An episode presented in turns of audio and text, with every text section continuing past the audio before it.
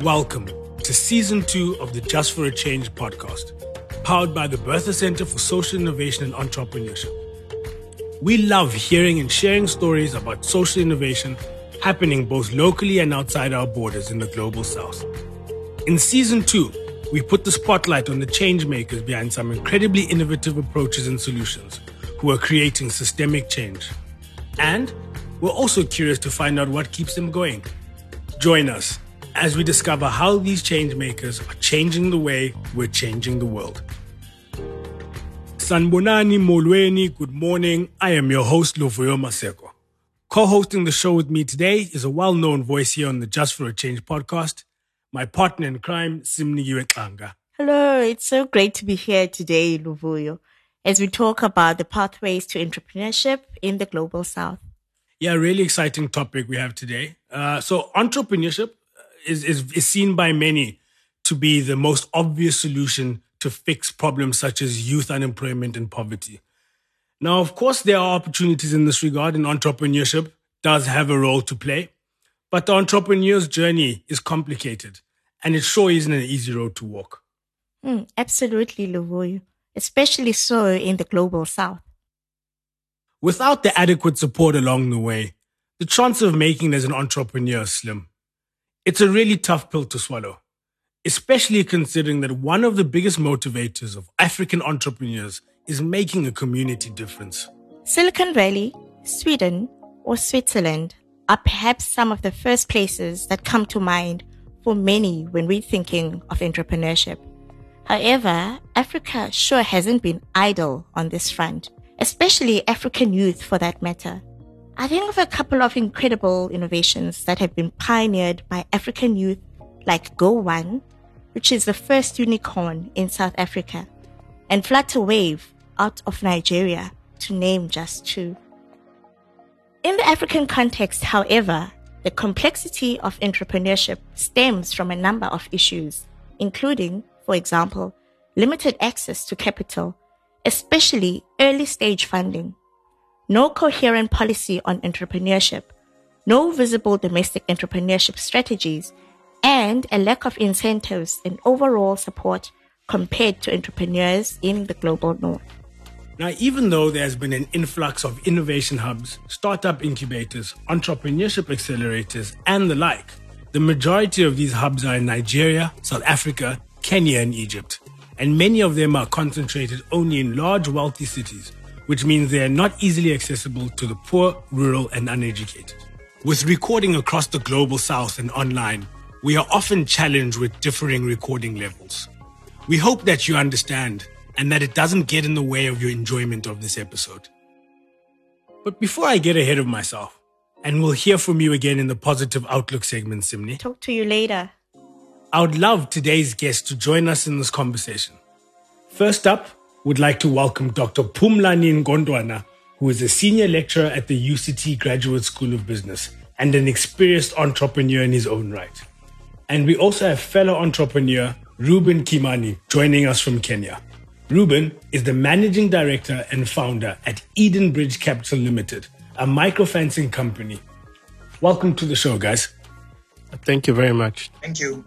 Really excited to get this conversation going. And uh, Dr. Phumlani, I'll start with you. You recently completed your PhD dissertation. Congratulations, by the way. Thank you very much. And uh, if you could tell us a little bit about what are the key things that surprised you during your research? Well, um, there's a couple of things. I think the, the first one, I was amazed at how skeptical people are about entrepreneurship. That was a big surprising because if you read every document on policy or you listen to private sector, they almost promote entrepreneurship almost like as if it's an accepted gospel. But um, well, the people on the ground in some African contexts, they were quite skeptical, at least of entrepreneurship as it is at the moment. Mm, mm, mm. And, and and the next question I have is directed to the both of you, but I'll start off off with Ruben. And and Reuben, in your context, particularly in Kenya, what do you think are some of the biggest hurdles for entrepreneurs in the global south? Uh, thanks for having me. Um, I, I, can say entrepreneurship is really interesting, and uh, what happens is that we have a couple of hurdles, not only in the south, but also the east. And one of the biggest challenge one is access to capital, especially for young individuals, and especially where you don't have savings or you don't have property that you can take to the bank and get capital. Uh, the second thing is just the courage to start. It's amazing to have very amazing ideas, a very good uh, business plan, but just the aspect of starting requires a bit of courage, requires a bit of preparation, and also, I can say another challenge around entrepreneurship is this thing where, especially for African community, is that us, and I've seen it across quite a number of places, where you want to do it alone, as opposed to getting a community around you that can help you in term, when it comes to matters to do with entrepreneurship. Thanks for thanks for that answer, and and I would like to jump a little bit more about the context that, that you currently find yourself in. And could you please paint a little bit of a picture and tell us a little bit more about the entrepreneurial scene and experience within Kenya? Yeah, sure. Thanks a lot. And I'll start with my journey. I've been in the banking and microfinance space for the last 18 years. So a couple of years back, I sat down and asked myself, uh, what's my journey for the next uh, for the next bit of life I was just almost hitting my 40th birthday, and you know, life starts at 40. And I realized that I have expertise and experience in banking and finance, and I realized there's a whole gap around supporting micro and small enterprises in this country, especially after IFRS 9 introduction, and most of the banks were preferring the safe customers who are the corporates. Um, so I sat down, came up with a business plan. And one of the biggest challenge again was the aspect of capital. How do I raise this capital? So I, I approached a couple of guys uh, some of them were in for it. Then when it came to starting, they pulled away. So quickly, I had to work again. I'd already started engaging a couple of people who would be my employees. I had a, a place of business. Uh, so quickly, I took my title for my house, took it to the bank, uh, remortgaged my house, and that's how I got capital to start my business. And I can say through the journey, uh, along the journey, I asked myself again, how do I make my business scalable and bigger than myself and also build credibility? So I set up a board. That's a whole community around my business now. Uh, but I'd still, like I say, access to capital is one of the biggest challenge. And my next question is to my illustrious colleague, Phumlani. And if you could tell us a little bit, how, how has the systems approach been beneficial to you, the work, both within your own entrepreneurial journey and the way in which you, you think through the issues of entrepreneurism? I think the the picture that uh, Ruben in the Kenyan context uh, has painted is very uh, similar to a lot of what what um, first time entrepreneurs experience in Africa. But Ruben is also an exception in that he had both the experience and an asset. And one of the big findings in, in my research was the fact that because young people who are first time entrepreneurs are assetless, it becomes a huge constraint. This is why I'm not surprised about Ruben's story, because it illustrates exactly what is consistent with research. It also illustrates something else, which also comes from the research, is that you are likely to be more successful when you are slightly older. In fact, globally, this age of 40 that Ruben mentioned is actually consistent.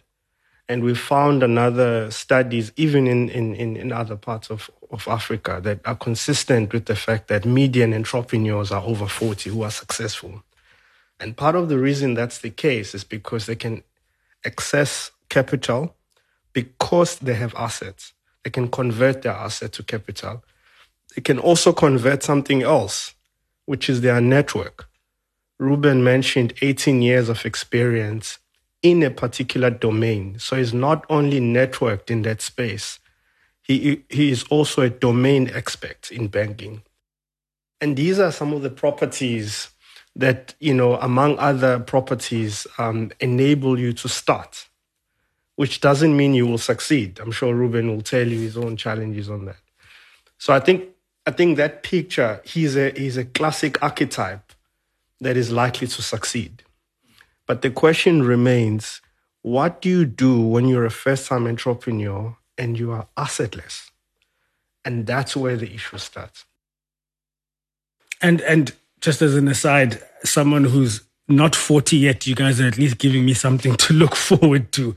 But I I just want to pull on on on that thread of of of understanding that the majority, at least within the South African context, entrepreneurship has often been seen as a solution that can be given to where young people are, a 19 year old. And through what you're saying is that, and what we've also found, the most successful entrepreneurs are people who've had jobs and have networks or assets. So how do we then look to build programs that make sense for where a lot of these younger entrepreneurs are? Or if is that possible? We can no longer talk about entrepreneurship without confronting um, this issue of assets.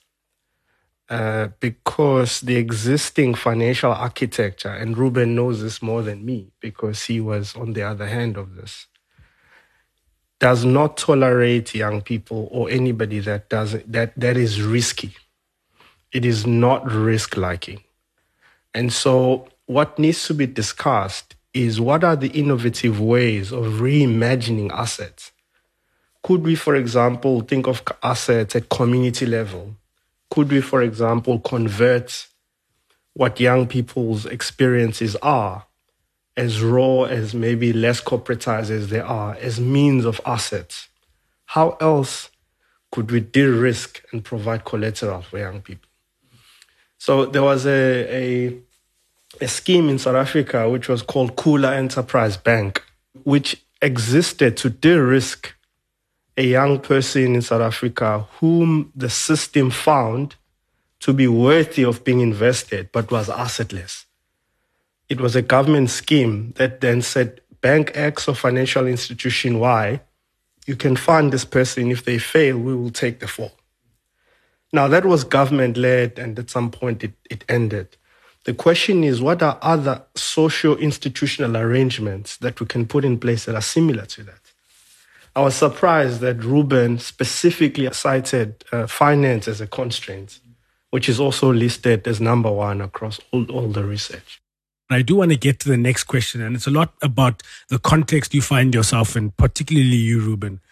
And uh, from what we know, that entrepreneurship hubs and accelerators are, are really popular in your context. Do you think it's playing an important role in your country? Do you think they're working? I would say yes and no.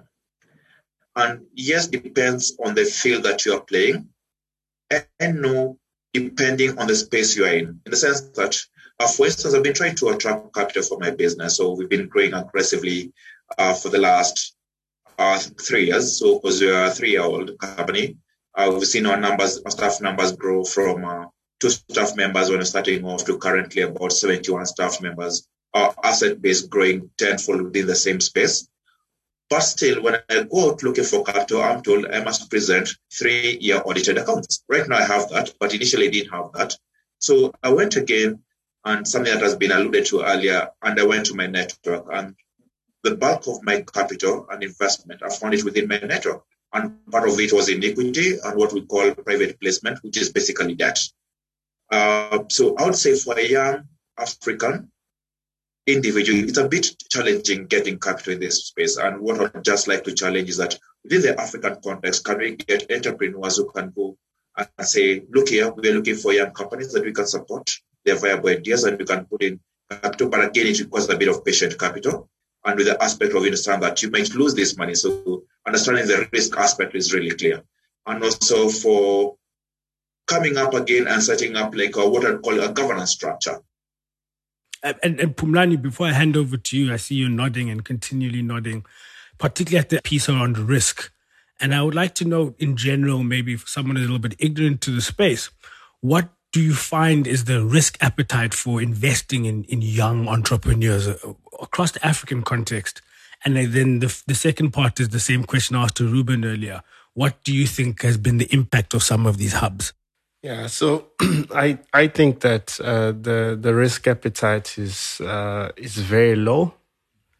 Um, we know that we've been paying attention to data for the last ten years. We know that investors wait until your business is validated, which is that three year mark, and they also wait often until somebody else co-finances you. So we, you know, investors in Africa talk about co-financing rather than financing, which means that somebody else must lay the groundwork first and take the risk. And that is evidence that you are worthy of being, or, or you are investable or bankable. And that's the big issue. And often when they do that, they do that to businesses that would succeed without them. Businesses that commercial banks will jump on because somebody else has done the groundwork. So the issue really here is about how do we incentivize or lay in people with money to start early and become angel investors, which is what um, um, my colleague here is talking about, Ruben, because Ruben is also saying something else. He's saying that mentorship is also key for startups. It's not just about throwing cash. We need passionate investors who are champions, who will back this business and provide the experience and expertise. Ruben has been able to broker those skills and money because he's networked, which is the point we are discussing earlier. So eh, when you are young but not networked like him, even him with 18 years work working experience from the banking sector, he's still struggling to access finance. So so that's the, the, the conversation we need to, to be having in the African ecosystem. Now, going back to your second question, which was about what then is the role of hubs if we have these two gaps, which is the expertise and experience of all the entrepreneurs, as well as access to finance. And what we are learning, which is why probably Ruben was saying yes or no to your answer, is that many of the accelerators or hubs, they like to support tech companies. That's a good thing, but it's one sector, what we call in research mono entrepreneurship. That's the characteristics of many accelerators and hubs in Africa. They promote what I call mono entrepreneurship, which is basically this entrepreneurship type that's obsessed with one domain. If you are elsewhere and you have a different revenue model that's outside tech or is not tech enabled, then they won't back you up. The reason for that is very simple is that a tech enabled business has a shorter time frame, time frame to break even because you have the technology to scale quickly. But what happens when you're running a retail business, construction business, or what uh, Ruben is trying to do? I have two last questions that I that I'm trying to squeeze in here, and a little bit of what you guys are talking about then is then, at least for the way I'm understanding it, is then who should then step in and play this role? Who should who then should have a higher risk appetite? And a part of me is leaning towards government. Do you think government can play this role within this context of beginning to fund and and and and supporting those ventures that are seen to be more at a higher risk? And then I'll, I'll ask this to, to Ruben first and Phumlani, then I'll hand over to my last question. Yeah, true. The government has a space to play. And it may mean that the government invests directly. They can create a guarantee fund in that uh, they have this fund running with a particular enterprise or maybe the banks uh, so that when these young guys go there, they're able to access capital because it's covered by the guarantee fund by the government. And also, I would say experienced entrepreneurs. Uh, and unlike me, the next 10 years, I should be setting up a fund uh, strictly as an angel investor, uh, focusing on African businesses. And once we start doing this and having this conversation, and also attracting other guys who are, because I say there's abundance of money across the world. So how do we tap into this? And we just need uh, people who are capable, capable can see it through risk, and also the aspect of mentorship. We can create a whole ecosystem where not only are we providing funding, but also we're providing mentorship we're providing, helping them build around governance, distribution, and all that, such that when you invest into a company, it becomes successful. Then later on, people realize, yeah, when you invest into uh, in startups or uh, when you come in as angel investor, these businesses are viable. But still, there's someone who has to still do the hard job. But yes, the government has a place to play in, in terms of also uh, regulations.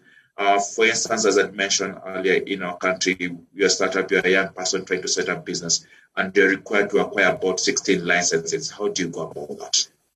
Yeah, I mean, I think uh, Ruben has touched on this, um, both the regulation and uh, this patient capital um, is important. In Kenya, for example, the scene in um, the entrepreneurship scene is largely driven by private sector uh, forces, um, and government has a huge role there to to provide, uh, you know, regulation that incentivizes and, and make sure taxes, for example, in Kenya are ridiculously high for startups. Um, and it's not just in Kenya. We know that, for example, in Ethiopia, as a startup, you need to have offices before you can register. That's the same story as Tanzania. So African uh, governments need to shake themselves up and realize that they need to step in and uh, make sure that the environment is enabling. And of course, Ruben has touched on the, the, the funding, which is very much similar to the Khula Enterprise um, experience that I mentioned. I, I, for one, am learning a lot already, and I'm sure the same applies to our listeners. Um, so earlier, we spoke to the fact that uh, some of these hubs uh, aren't as evenly spread out even within uh, these countries and are found in potentially more urban contexts and and often cater to also a type of young entrepreneur and in a lot of contexts tends to be a male. And I want to get some input from you guys on how we then look to bridge that gap. How do we look to uh, share services or whatever off opportunities of support across a, a system and also uh, across issues around gender lines and, and other issues as well? Most of these hubs are mostly in urban areas. Uh, and I think it's just because it's easy to set up in urban areas. But again, that means that in rural areas, you don't have young entrepreneurs who need these services. And I think there has to be a deliberate effort around this, uh, just making sure that um, through government agencies, again, I'll go back to government because they help their enablers create avenues where hubs can be set up in rural areas. And also across gender, especially in our country, I'm seeing a lot of uh, uh, there's a gender balance in terms of entrepreneurs. If you go to most hubs today, I think even uh, young men are more disadvantaged as compared to ladies. I see them coming up with brilliant ideas. They're ready to take up the risk. Well, we, see, we take longer to ruminate over whether to start or not. So I think uh, there's need to set up uh, these hubs in rural areas, work in, in partnership with the government, because at times there's a need to place of setup, infrastructure in terms of, uh, let's say, internet, communication of the availability of these hubs in rural areas. Um, and I think once that is done, then you can be able to tap in and have more entrepreneurs come on board. It's not just about rural versus urban, right? It's also about urban versus urban. Uh, we know that uh, in many of these cities, you've got informal settlements. And what is happening is the placement of these hubs in certain cities, in particular urban areas, is that it privileges an affluent urban entrepreneur as opposed to a township one.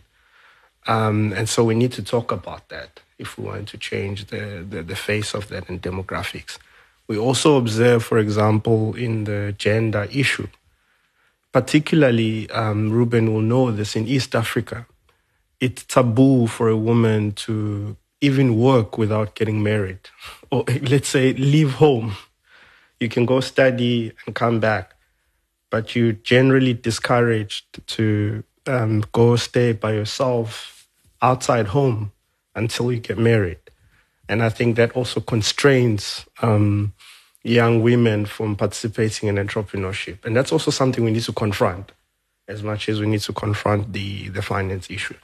So, how can we enable our young sisters in Africa to encourage risk um, and part of a practical way of encouraging risk is to get somebody out of home, uh, is to change that anthropological um, disadvantaging history. And Ruben can attest to that. And it's a big issue across um, East Africa, for example. Oh man, I feel like we could talk about this for, for hours and hours. Uh, a massive thank you once again to both of our guests. I think what's been really clear through their answers is that a systems wide uh, effort is required. And even if you think that you're not an individual who can make a difference, if you're in the government space, if you're in a private space, if you are even just an everyday individual who has an effect on the way that way young women are seen within particular contexts, your voice has a role to play. Um, so thank you very much for the two of you for joining us. And hopefully we'll get you guys on board soon to continue the conversation. Thank you for having us. Thank you. If there's one thing we know, it's that young entrepreneurs from the global south need access to entrepreneurship and skills development training, technologies, seed funding support, and spaces like innovation hubs to support them on their entrepreneurial journeys. Local examples of such supportive environments include the Raymond Ackerman Academy's Graduate Entrepreneur Support Service, also known as GACE, for RRA graduate entrepreneurs who, on completing the six month entrepreneurial development course, would like to start a business or who require assistance with their existing business. The UCT GSB Solution Space is another example of an entrepreneurial support structure. They support entrepreneurs' learning and growth by giving them access to resources, corporate partners, mentors, advisory services, co-working space, and academic and industry experts. They also offer various programs for entrepreneurs, such as the eTrack program, which we'll talk about with our guests in a moment.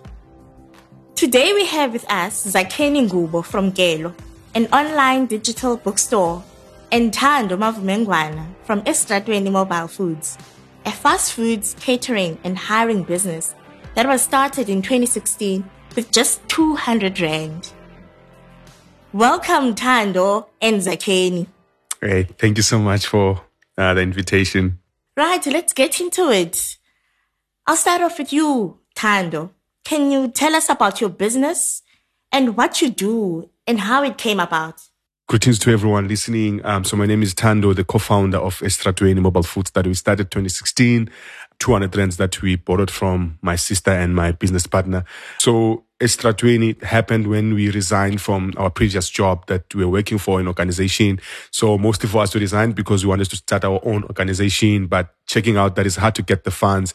So we had to start something because both um, me and my business partner, we uneducated. We didn't even have our grade 12 and everything. So it was so hard to be employed. So we had to start selling muffins on the street um, the morning at taxi rent and everything. So that's how mostly Estratweni Mobile Foods um, started 2016 with only 200 rands. Thanks, Thando. Uh, and over to you, Zakheni. Could you tell us about your business? Uh, we started it in 2021, which is actually a subsidiary of our larger organization, which is Siyafunda. And what we've always done essentially is lower the barriers in the education space uh, through technology. Um, Siyafunda started in 2014, so it was partly inspired by my own experience in high school, not having a maths teacher. And so the idea was to create digital content in local languages and then be able to distribute that for mobile. So making the content and the context relevant to a rural and a township experience. So we worked with some of the best teachers around KZN, for instance, to develop video tutorials in maths and science. And then we developed what is now called the Siyafunda Digital Libraries, which essentially are boxes uh, that come with about five terabytes worth of storage, preloaded with content, uh, video material, past papers from the Department of Education and other partners, which essentially allows the users on the ground to get the content for free. So that's essentially how we started. And then it's, I guess it led to Kello, uh, the development of Kello, which essentially is Africa's first interactive digital bookstore and e-library, where we partner with publishers to make books accessible at a cheaper rate, um, as well as be accessible in a digital environment, essentially helping people transition from using pen and paper, but be able to effectively use their books and be able to access them through their digital devices. That's great to hear, Zakheni. And what I'm hearing from you is creating access as well as transformation into the digital space. And from you, uh, Thando, it's finding that opportunity while selling on the street and, um, and finding that opportunity to be able to venture into the food business. I'm curious to know, Zakheni, you are part of the Solution Space e-track program. And Thando, you are part of the Solution Space Impact Venture Incubation Program. I'd like to hear about your experience on those programs. And I'll start with you, Thando. Um, I think for me, I, I would say this was the greatest opportunity ever in a lifetime for, for us. Um, our background, as I said, we're not educated. Um, I didn't even finish my grade 12 and now this is a pro, a program that is done by UCT. You know, I'm just a boy that was like sitting in the corner in the township and you by the way, like UCT itself, it makes you to be scared when you hear and now for a guy that even never went to college. And one thing for me that I've learned and that has helped us to uh, shape our business is that you don't only learn about your the product. I've learned a lot of things that we still use, that we still even implement in our business even now. Some of the things they even make much sense, um, like now. And for us, like we are the first um, um, takeaway or the food business that has established a brand that resonates with everyone in the township that you can even set it up even if you go to Joburg. Uh, but this is a business that started just by two guys, but with whatever we've learned um, here in the solution space, man, has, has, has changed our business from your customer segment, from customer personas and, and, and everything. And just, uh, we've learned a lot, man. We've learned, we've learned a lot. We've learned a lot how to set up the business and everything. So, um, for us, this was the biggest, biggest, biggest um, opportunity, and even now we still use that even in in in our day. I think for us, um, Solution Space has helped us to set up or to build like a brand. So we've set a brand more than just being the guys that 2016 now we're selling like on, on the street. We, after coming from the, um, the incubation program, we're able to employ about 15 guys. Uh, we've set up a brand even on Facebook. It, uh, it goes to over like 60,000 followers on Instagram, like close to over 5,000 followers, never been boosted organically. But with the systems that we've learned, um, from the incubation program. And it was our first hand experience to learn about such things. That sounds amazing. And also on that note, the solution space that you were um, part of where this program happened was in Philippi, yeah. right in the heart of Philippi. Yeah. And you come from that community. Yeah. Yeah. It was for, for us even to go to Philippi, man, it was so scared. I remember when we walked in, I was not even sure that I want to come, but because of the environment that the staff how they welcomed um, us because UCT can be intimidating. Anything that has to do with with UCT is very intimidating. But with how uh, they've made me comfortable on my first day, like um, Sisim, when you were still there, how you made us like comfortable and even learning because our business we're the guys that were just selling like on the takeaway food but now entering and knowing there's there's um there's catering as well in our business we've learned that in the solution space. And being given an opportunity our first catering we got it like in the solution space. We've catered for one of the biggest uh, universities. We've done business with UCT itself. And uh, building that profile, it's easy for us now to get like any other uh, businesses because of what we got from the solution space. So there's a lot of things that I can say that we we have learned Thank you, Thando. And over to you, Zakheni. Really curious to hear about your experience on the E-Track program. So I would say for me, this was um, more about coming back to where it all started. I am a, a, former UCT student. So in terms of everything that I've learned and everything that I've been able to build, this is essentially where my foundation was. I fell in love with, with UCT. I think I was in grade nine so, and I worked really hard to try and, and, and get in. When I completed matric with four distinctions, I failed maths. So I was obvious, I was obviously rejected.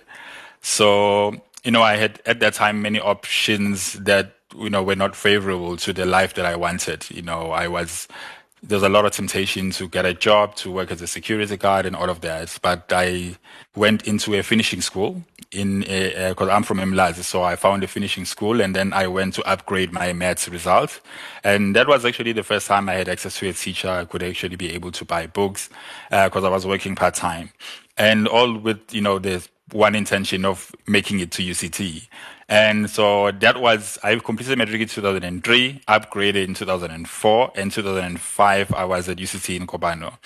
And so for me, you know, looking back, you know, that was a long time ago, obviously.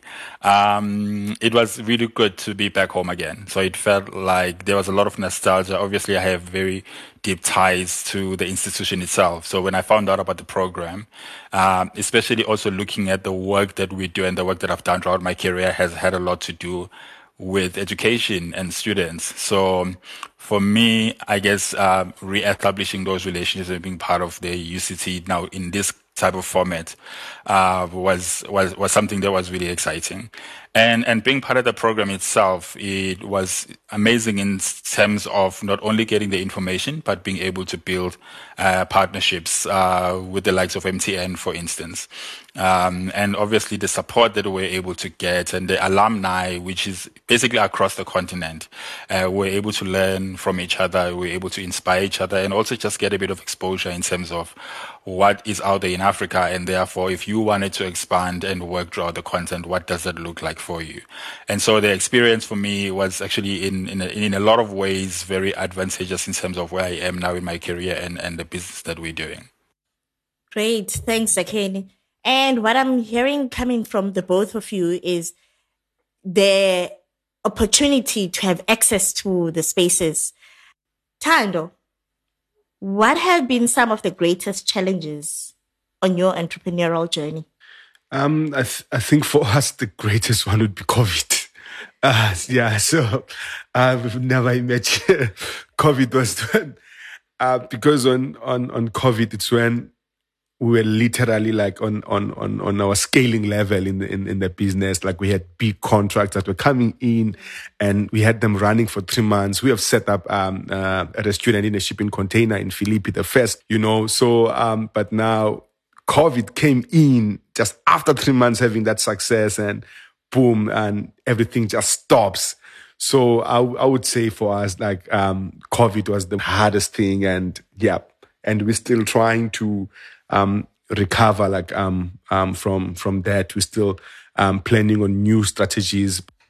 A challenge that sounds like you were able to pivot and bounce back from. Yeah, we did. yeah. Interesting. And Zakheni, your end, some challenges that you faced?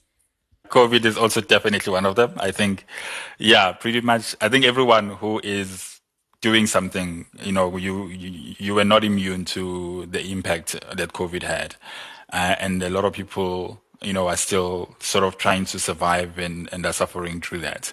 And so it was a really tough period for our country and the world. And obviously, especially for entrepreneurs, because you're working in a space with very little safety nets. And so, you know, a lot of the people in the entrepreneurship space got to really feel the brunt of it.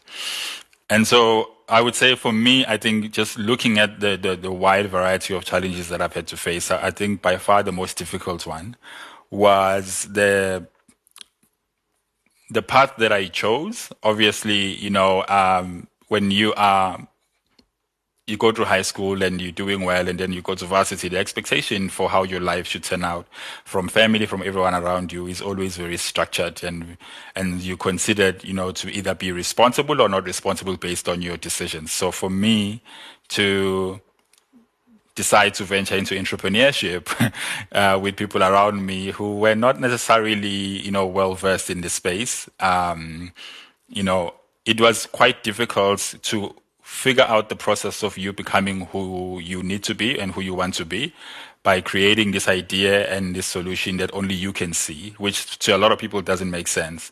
But at the same time, have to maintain and manage the relationships uh, and the trust from the people around you. So I think for me, it was that trying to create that balance and having to accept that, you know, you lose friends, you lose some family members, you lose the trust and, and, and navigating that space of being completely isolated and being able to figure out exactly who you are and what you are supposed to do and being able to stick to that in an environment where you are completely detaching and detaching from the people that who once, you know, were the center of of your survival and existence. So so in navigating that emotionally, psychologically, physically was was and financially, you know, uh, was the hardest thing. I think for me choosing this journey and and I say it now and it, it seems like you know choosing to be an entrepreneur every aspect of your life will be stretched to the absolute limits you will be pushed you know emotionally physically in every aspect of your life and so it, it's um it's it's it's it's very hard to be able to adjust into that environment. So Zakheni, moving on from the challenges that you've just highlighted, I'd like for us to unpack a bit more on the value of an innovation hub or a space um, of support in the life of an entrepreneur. You've been part of a number of hubs and you've moved across these hubs. Would you share with us what you think is missing from the offering or what could be added in your view in these spaces to make it better for entrepreneurs? So I would say for, for me, the biggest value that I've found is the community. Um, as I've said, you know, it's very isolating space that we're in. Um, and a lot of the time you have to reinvent yourself. So to find yourself among other mavericks doing different things allows for you not only to leverage and rely on each other emotionally, spiritually, but also even technically.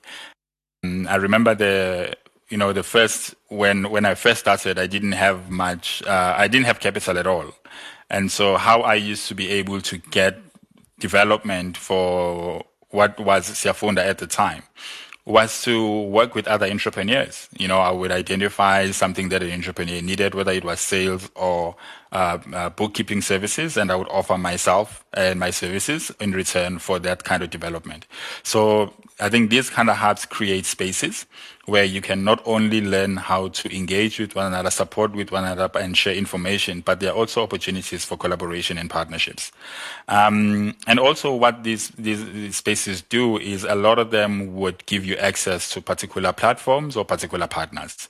And so, I've been very intentional about the organizations that and the programs that I join. I join is usually has got a very specific intention behind it. So if there's a particular client or a particular partner that I'm interested in based on what we're doing, then essentially what I found is that that is usually the most effective way to be able to get through the door and, and have that partnership, right? If you wanted to, for instance, partner with FNB, you wouldn't even know, you know, as a, as an entrepreneur from a gas, you wouldn't even know or have the network to be able to get to the right people. But if you decided that, okay, if I want to partner with FNB, what is the quickest way to get through to the right people? Then you find out if FNB has got an enterprise development program or a hub and then join that hub. And then through that hub, then you're able to find the right people. And so that's how it, it, the value that it's been able to bring for me. Most of the partnerships and the organizations we've been able to find access to and build networks with has been through these kind of programs. I hear you, Zakheni. What's coming strongly is intention and collaborations. Great. Thando, what is one piece of advice that you would give to an entrepreneur in the global south? I think I think for um think for me, man, it's just just using what you have and just use it and just start something.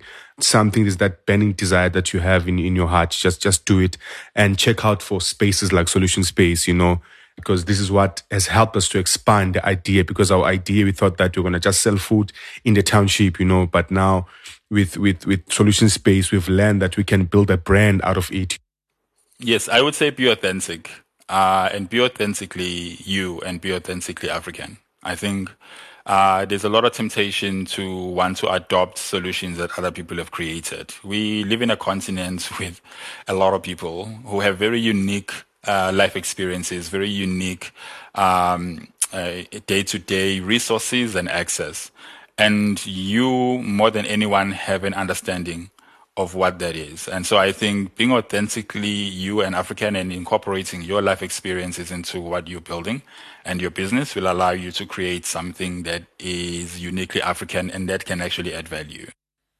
Wow. Um, Thando and Zakheni, uh, I'm just reflecting as many young people are looking for work opportunities in this country and also looking at entrepreneurship uh, as part of the solution. It's been such a privilege to hear from both of you in sharing your stories and your journeys uh, around spaces, um, hubs, and mentors, as well as opportunities to make use of the tools that you've both learned in the spaces that you've been in and um, programs that you've been part of. So thank you very much, Enkosi. Enkosi, sis, it was a pleasure being on the show. Oh, thank you so much. Well, Luvuyo, if there's one thing that certainly stood out for me in today's conversations, it's that there's no use in going at it alone. Entrepreneurs need support, and the stats show that those who do have support are definitely more likely to make a success of it. 100%. The entrepreneurial journey is often said to be a lonely journey, but it really shouldn't be. If we can reimagine innovation hubs and see to it that it's not only the big cities that benefit, we are likely to see more and more innovations that will blow us away.